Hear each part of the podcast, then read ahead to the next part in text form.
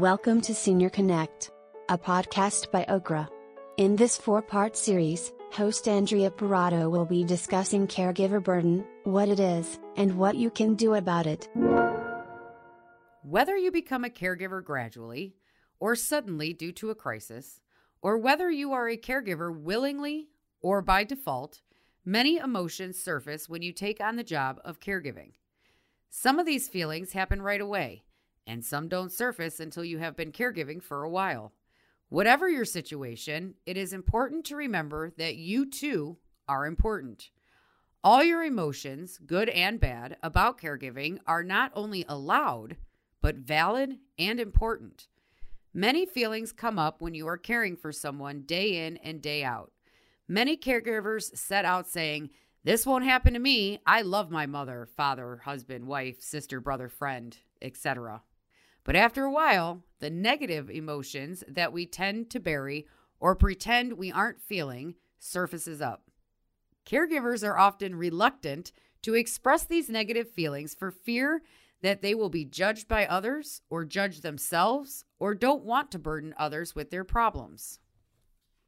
Guilt and shame can do one of the following either paralyze us or be a catalyst that inspires us to act. Guilt can lead us to experience various emotions such as grief, resentment, worry, anger, empathy, compassion, and to some extent, loneliness. Guilt is a persistent emotion that you should not ignore. Sometimes guilt can be a productive emotion, the nagging voice in your head that causes you to examine your behavior and decide whether a change is in order. If you feel guilty because you were impatient with your loved one, it's a reminder that maybe you try harder or take a deep breath next time. Unfortunately, the one that hinders us from thriving is bad guilt. Bad guilt has no constructive underbelly. Bad guilt makes you feel bad about a situation that you can't control or that is a positive for you. Bad guilt causes us to beat ourselves up for reasons that are unrealistic and counterproductive.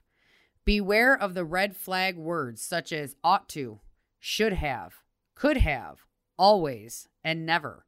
Ban them from your vocabulary. They are warnings that you are setting the bar too high.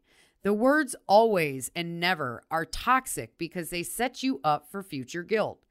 Expressions and commitments like, I'll never put you in a home or I'll always be here should be avoided. Don't promise things that you can't be 100% certain of in life. Don't discount yourself. Selfless people and dominant caregiver personality tend to feel proportionately more guilt because they work so hard aspiring to an idea of doing things for others, they tend to ignore the inconvenient reality that they must look after themselves more. They may even forget that they too deserve extras and shortcuts and breaks. Trust your needs, your perceptions, your value in this situation. No caregiver anticipates every fall or prevents every bed sore. No matter how much you love the person or feel you owe him or her, you will be happier if you lower your standards to the level of real life. Remind yourself of your true goals. Ideally, you should be striving to give your loved one a secure life free of worry or pain while maintaining your own quality of life and health. Don't beat yourself up over the small stuff. Steer clear of comparisons. We feel guilt when we feel that we're falling short of some imagined ideal. Where do those ideas come from? Often from our own heads. We compare ourselves to someone else without stopping to calculate what their stress levels or support situation is like, without allowing that every case is different.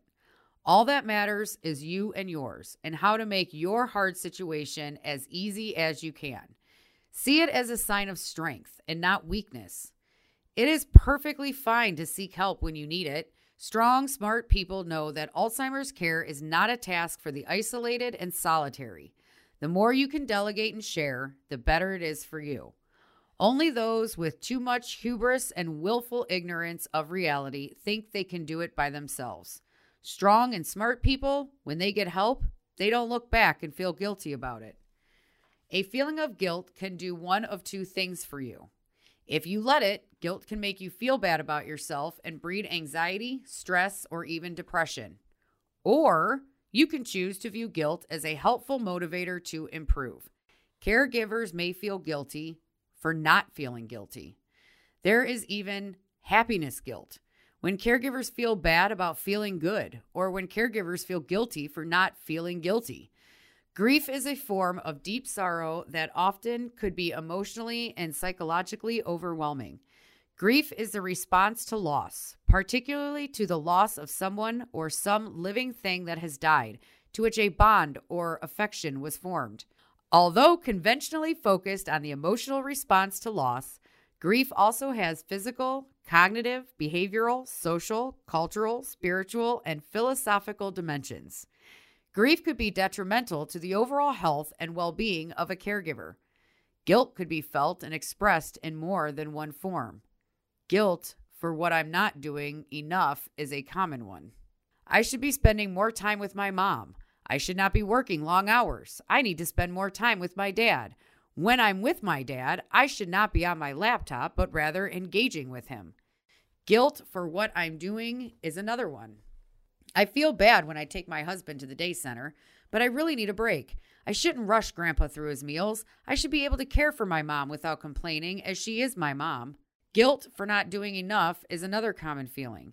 Guilt for being away is a feeling some children experience, especially the ones that live and work far away from their parents.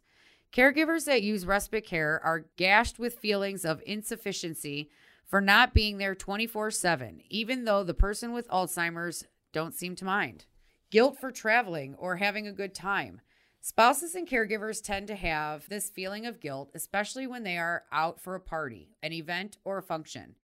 Feeling guilt is an emotion that caregivers feel even after assurance by others that they are doing the best they can.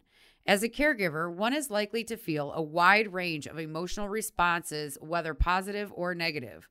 Though caring can be rewarding, it is also hard work and stressful. Emotions such as grief and anger are healthy responses to difficult situations. It could help one move forward. However, emotions such as guilt can be destructive, leaving us feeling powerless or stuck. Guilt is a feeling we have when we do something wrong. Guilt also can affect individuals with Alzheimer's disease, guilt for being impatient with their caregiver. There is guilt over not loving or even liking the individual with Alzheimer's disease. A feeling of not doing enough or good enough job is a form of guilt.